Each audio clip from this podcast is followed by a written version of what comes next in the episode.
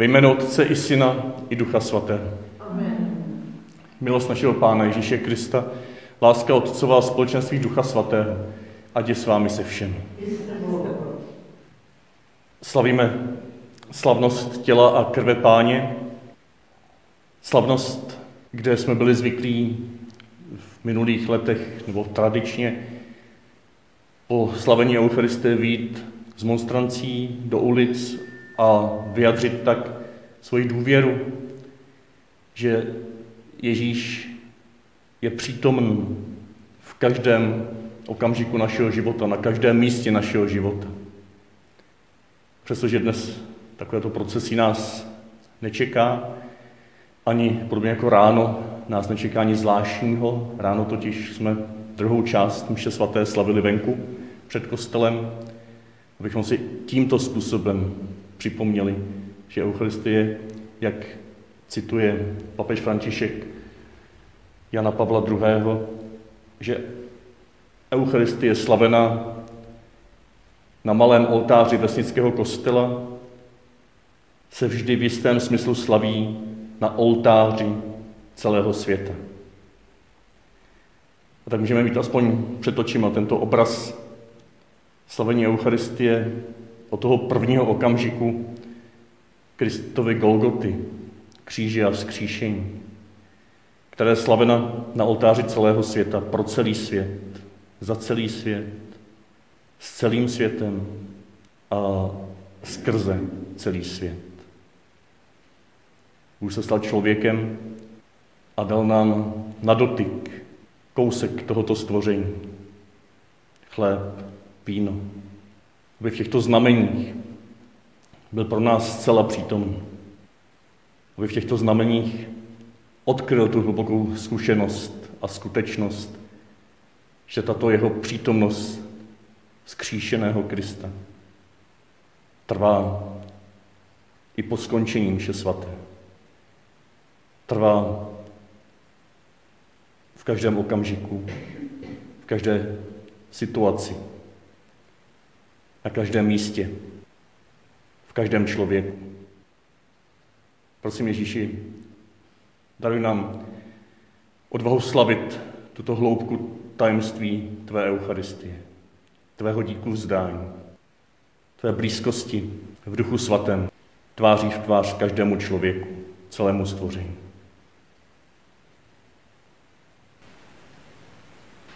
Čtení z prvního listu svatého apoštola Pavla Korintianů. Bratři a sestry, kalich požehnání, který žehnáme, není to účast v Kristově krvi.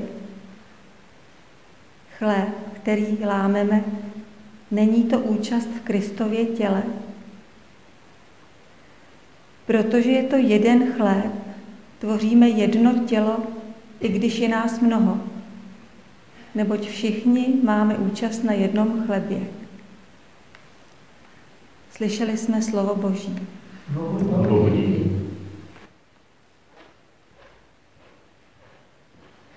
Pán s vámi. Slova svatého Evangelia podle Jana. Ježíš řekl zástupům, já jsem ten chléb živý, který se stoupil z nebe. Kdo bude jíst tento chléb, bude žít na věky. A chléb, který já dám, je mé tělo obětované za život světa. Židé se mezi sebou přeli a říkali, jak nám tento člověk může dát jíst svoje tělo. Ježíš jim řekl, amen, amen pravím vám. Když nebudete jíst tělo syna člověka a pít jeho krev, nebudete mít v sobě život. Kdo jí mé tělo a pije mou krev, má život věčný a já ho vzkřísím v poslední den. Vždyť mé tělo je skutečný pokrm a má krev je skutečný nápoj. Kdo jí mé tělo a pije mou krev, zůstává ve mně a já v něm. Jako mne poslal živý otec a já žiji z otce tak i ten, kdo jí mne, bude žít ze mne. To je ten chléb, který se stoupil z nebe. Ne takový, jaký jedli naši otcové a umřeli. Kdo jí tento chléb, bude žít na věky. Slyšeli jsme slovo Boží.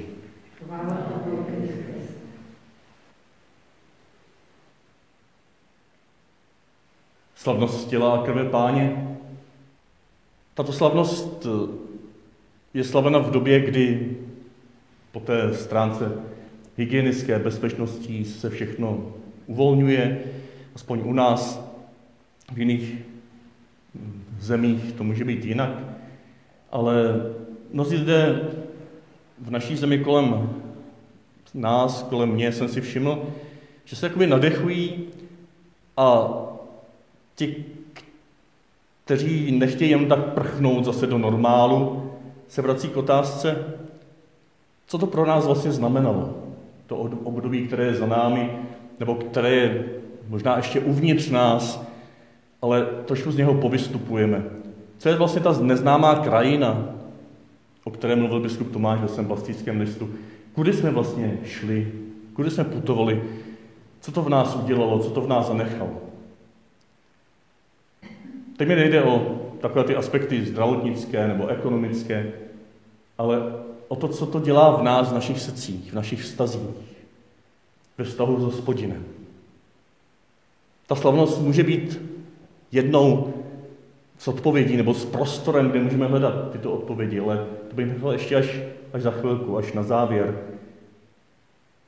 Mě oslovilo nedávno no, diskuzní fórum, kde tam profesor Pavel Hošek z Evangelické fakulty nabídl takový pro mě velmi silný pohled, kdy říkal, podívejte se, někteří říkají, že ta pandemie byla jakousi boží odpovědí na to, co se děje v lidstvu. Někteří dokonce říkají, že to byla jakási trestající boží odpověď. A někteří z nich se pečlivě vrací do božího slova, do písma a hledají a nacházejí tam situace podobné tomu, že Bůh reaguje na nějaký lidský čin, zločin, neřest trestem. Někteří se k tomu vracejí a, říkají, ano, to je něco podobného. To je proto, abychom se zpamatovali. To je proto, abychom se zastavili.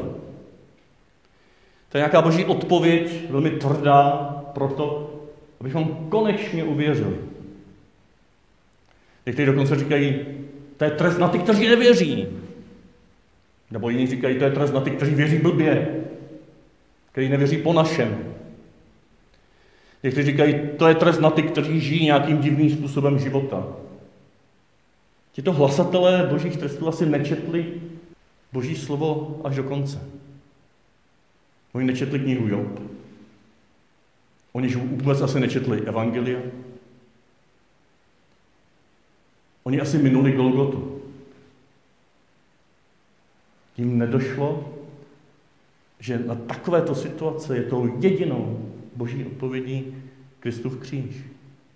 Kdy Bůh se sám noří, samozřejmě předtím ještě své vtělení, do nitra tohoto světa, takto zraněného a zraňujícího světa.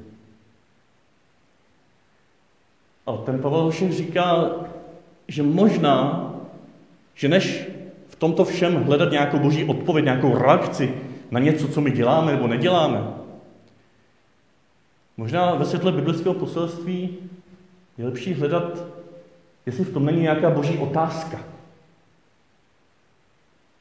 A vrací se ke čtyřem takovým starozákonním otázkám takových klíčových situacích příběhu první smlouvy. Ne na začátku, ve třetí kapitole Geneze. Ta základní lidská zrada, základní lidské selhání. Adam a Eva. A tou první boží reakcí je otázka. Kde jsi? Kde jsi, člověče? Proč se schováváš? Vždyť jsem tady pro tebe, i přesto, že jsi zřešil. Proč přede mnou utíkáš? Hned v zápětí o pár dalších veršů Kain zabíjí Ábela, svého bratra, ze závistí.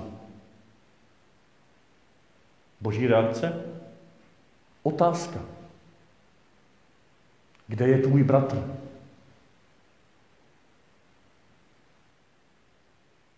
Jak to máš se svým bratrem? Jak vypadají tvé vztahy ke svému bratru? Co ti dohnalo k takovému to zločinu? Kde je tvůj bratr? Potom Eliáš na hoře Choreb, nějak také Sinaj, utíká před králnou Jezábel, která ho pronásleduje. Myslí si, že už je posledním pravověrným Izraelitou v celé zemi. Je unaven, je na té cestě pouští, posilován tím podpopelným chlebem, pro mnohé před obrazem Eucharistie. A v síle tohoto pokrmu dojde na Boží horu Choreb, tam prožívá to zemětřesení a vychr a blesky a hromy. A potom vánek jemný, tichý vánek. Noří se do ticha, by se to všechno v něm pročišťovalo, uklidňovalo a setkává se tváří v tvář s hospodinem nebo s božím hlasem. A i tady je boží odpovědí na tu jeho situaci, na ten jeho úprk před krávnou Jezábel, na ten jeho strach, ale na tu jeho píchu, že si myslí, že je jenom sám jediný pravověrný Izraelita. Boží odpovědí je otázka. Co chceš, Eliáš? Co tady děláš? Proč jsi sem přišel? Jaké jsou touhy tvého srdce? Jaké jsou tvé motivace? Co tě vnitřně žene? Co můžu v tvém srdci naplnit, dovršit? A čtvrtá velká postava, která se nám tady nabízí, do jejího příběhu Bůh přichází se svou otázkou. Jonáš. Ta starověká pohádka, balada, která nám utkvěla možná jako dětem v těch obrázcích o velrybě. Jonáš je schlamsnutou velrybou. Jo? A i Ježíš to používá to jako předobraz smrti, temnoty, hlubin a vzkříšení, to vyplivnutí na břeh. A to je jenom jeden z motivů, jo? že bych ten druhotný motiv téhle knihy. Síla jeho poselství spočívá v jejím závěru. Ten Jonáš byl pořád ten první spravedlivý ve své zemi. A nechtělo se mu do toho Ninive, do toho zíralého Ninive tam hlásat. A když už se tam nechal teda dovyplivnout tou velrybou, tím božím doprovázením takhle podivným, tak když se ti Ninevani obrátili, tak si zase stěžoval, zase se mu to nelíbilo. Jak Bůh může se slitovat na takovým zíralci, a hudruje tam pod tím svým ricinovým keřem v té poušti, který ho stíní a je mu líto, že ten keř zašel, zvadl, stěžuje si na to hospodinu. A teď přijde ta vrcholná otázka na závěr knihy Jonáš. Jonáši, tobě je líto tohoto keře? A mně by nemělo být líto všech těchto lidí v městě Ninive? Já bych neměl být slitovný a milosrdný, když ty lituješ sám sebe a takovou to rostlinu. Já bych se neměl slitovat nad těmito stovkami lidí a mnohým z nich jsou nevinní. Když si toto čtyři otázky připustíme jako boží otázky, které nezazněly jenom jednou, a jako otázky, které zaznívají právě skrze tyto klíčové okamžiky našeho života, našich dějin, našich příběhů. Tak možná to můžou být otázky, které velmi dobře poslouží i naší vlastní reflexi toho, co máme za sebou, možná, nebo toho, čím jsme prošli. A možná nám tyto otázky můžou dát nějaké světelko, kudy dál, kudy tou neznámou zemí máme putovat dál. Jak se ta neznámá země proměnila a bude před náma pořád nějaká jiná, než byla do, do dneška. Kde jsi, Adame? Kde jsi byl? Kde jsi byla v době pandemie, v době karantény. Kým jsi byl? Za koho se spokládal? Ježíš nabízí takovou křehkou, pokornou odpověď, nebo spíš odpověď skrze otázku, nechceš být součástí mé Eucharistie? Nechceš svoji nejhlubší identitu, svoji nejhlubší totožnost, své bytí, svůj domov najít v mém těle Kristově? V mojí Eucharistii, v mém díku vzdání, v mém kříži? Nechce se tam cítit bezpečně? Nechceš přestat prchat před tím trestajícím hospodinem a otevřít mu své srdce, ať je jakoliv krvácející a neklidné a zraněné a bázlivé? Ta druhá otázka, kde je tvůj bratr? Jak se naše vztahy proměnily v tom období? Kde byli naši bratři a naši, naše sestry a naši bratři? Koho jsem potkal hlouběji? Jaké vztahy jsem mohl prohloubit? Jaké vztahy naopak se mi rozpadly? Klaďme si ty otázky bez nějakého hodnocení, bez nějakého posuzování, co bylo dobře, co bylo špatně. Spíš se ptejme takovým tím pokorným, kontemplativním způsobem, co to vlastně bylo, co jsem prožil, kde je tvůj bratr. A zase Ježíš nabízí ve své Eucharistii odpověď otázkou, a nechceš vidět svého bratra jako součást stejného těla Kristova, ve kterém si našel svůj, svůj domov?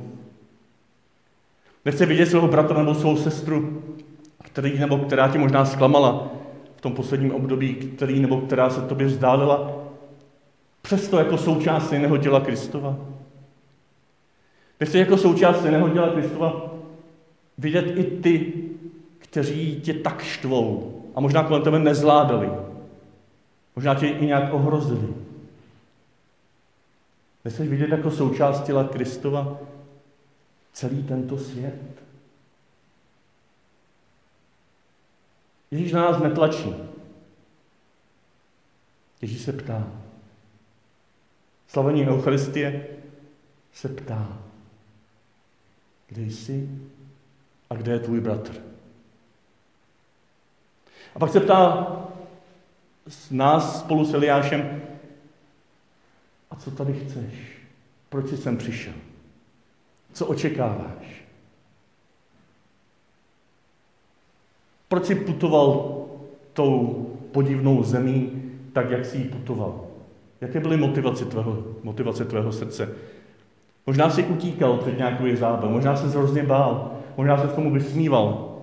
Přiznej si to. Řekni si, co bylo ve tvém srdci.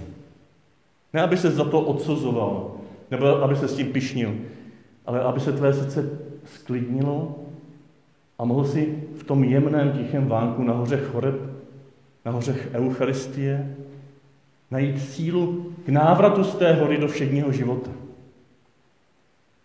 K návratu k tomu novému normálu. Ne k tomu, jak to bylo, ale k tomu všednímu životu takový, jaký je, novým způsobem.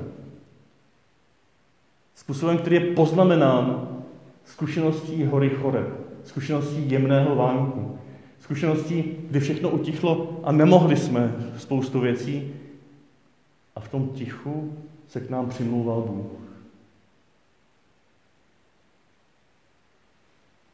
A za čtvrté, možná i ta Jonášovská otázka, pro nás může být důležitá. S kým soucítím? Koho mi bylo líto v té době? Koho je mi líto teď?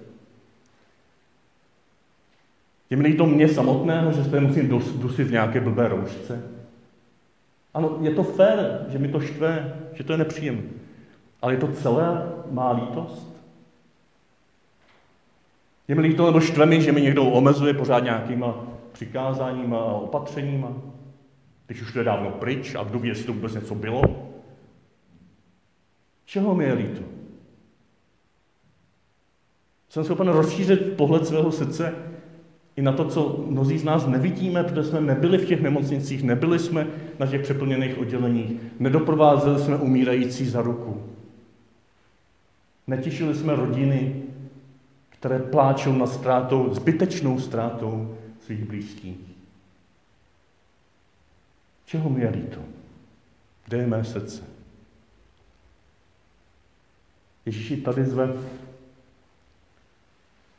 Nechceš být součástí mé Eucharistie, která prolévá svůj krev úplně za každého a otvírá se především těm nejslabším a nejchudším. Kterou když slavíš teď na tom malém oltáři, ať už vesnického nebo městského kostelíka nebo kaple, tak je slavena skrze celý svět, za celý svět, uvnitř celého světa. Jsi ochotný vidět ty, kteří se trápí svým vlastním hříchem. Zároveň tě zraňují a tolik tě štvou. Jsi schopen vidět Ježíšovský, jejich srdce, které krvácí. To jsou čtyři otázky, eucharistické otázky, které když si budeme klást, tak věřím, že budeme hlouběji a hlouběji součástí Eucharistie. Budeme prožívat to, co v druhém čtení Pavel nazývá účast na Kristově krvi. Účast na Kristově těle. Účast v řečtině je koinonia, spolupodílnictví doslova. Se nám k dispozici jeden dar, a jestliže se stáváme účastnými tomu dar, toho daru, tak máme taky spolu něco společného. A papež nás zve ve své encyklice Laudato si, které jsem citoval, abychom se stávali hlouběji a hlouběji součástí tohoto kosmického aktu lásky, této Eucharistie, slavené teď a tady, tím, že vstupujeme do toho tajemství věčné Eucharistie, která v srdci Trojice vyvrcholila tím, že Kristus se vydal na kříži a vstal z mrtvých. A předtím vzal chléb, vzal víno a ukázal nám tuto královskou cestu, jak si připomínat, jo, to činíte nebo památku, jak si připomínat, jak zpřítomňovat, jak sami sebe zpřítomňovat se tomuto trvalému aktu Ježíšovské lásky. My ve mši svaté nespřítomňujeme, nepřitalujeme z nebe Ježíše, pojď sem, teď tady nejsi a za chvilku tady budeš. My už si neslavíme proto, abychom udělali nějaké abrakadabra a tady vyrobili Pána Ježíše na oltáři. A jenom tam je přítomný. Bohužel se někdy takhle chováme, někdy takhle žijeme. V nějakých proudech katolické spirituality toto nádherné tajemství bylo tak zdůrazněno, nebo tak nepochopeno, že se zdá, že jenom tady za chvilku na oltáři bude Ježíš a nikde jinde není. A říkáme si, když někde jinde, tak možná jenom tak nějak duchovně, nebo kdo ví jak, ale tady je to nejpravější. Pro pána Jana, kdyby to takhle bylo, tak proč bych vám neměl rozdat do rukou posvěcené hostie tělo Kristova, proč byste si je neměli odnést domů a nemohli je tam mít celý týden, abyste tam toho ráného Ježíše měli k dispozici pořád. Cítíte tu absurdnost tady té pověry, že je především nebo jedině přítomen Eucharistii na oltáři? Církev to ani nedovoluje, zakazuje toto dělat, aby lidé si uchovávali tělo Kristovo doma. Nosíme Eucharistii samozřejmě nemocným. A to je rozšíření tohoto jednoho slavení. My tady slavíme slavnost těla a krve Kristovi. Každou Eucharistii slavíme jako znamení toho, že ten týž Ježíš, jehož přítomnost slavíme tady na oltáři, je přítomný stejně reálně, stejně skutečně, stejně silně, jakýkoliv okamžik našeho života, na jakémkoliv místě našeho života, v jakémkoliv situaci tohoto světa. To je ta kosmická Eucharistie. To je to, co začalo na Golgotě. To je ten velký třesk, do kterého touto malou Eucharistii vstupujeme. To je berlička pro nás lidi, abychom důvěřovali, že toto je platné pro jakýkoliv okamžik, pro jakoukoliv dobu, pro jakéhokoliv člověka. Když takto budeme slavit Eucharistii, jako královský vstup do proudu boží lásky mezi otcem a synem v duchu svatém, který trvá celé dějiny, a je otevřen každému člověku, tak se převrátí najednou náš svět, náš duchovní život z hůru nohama. Najednou začneme být křesťany.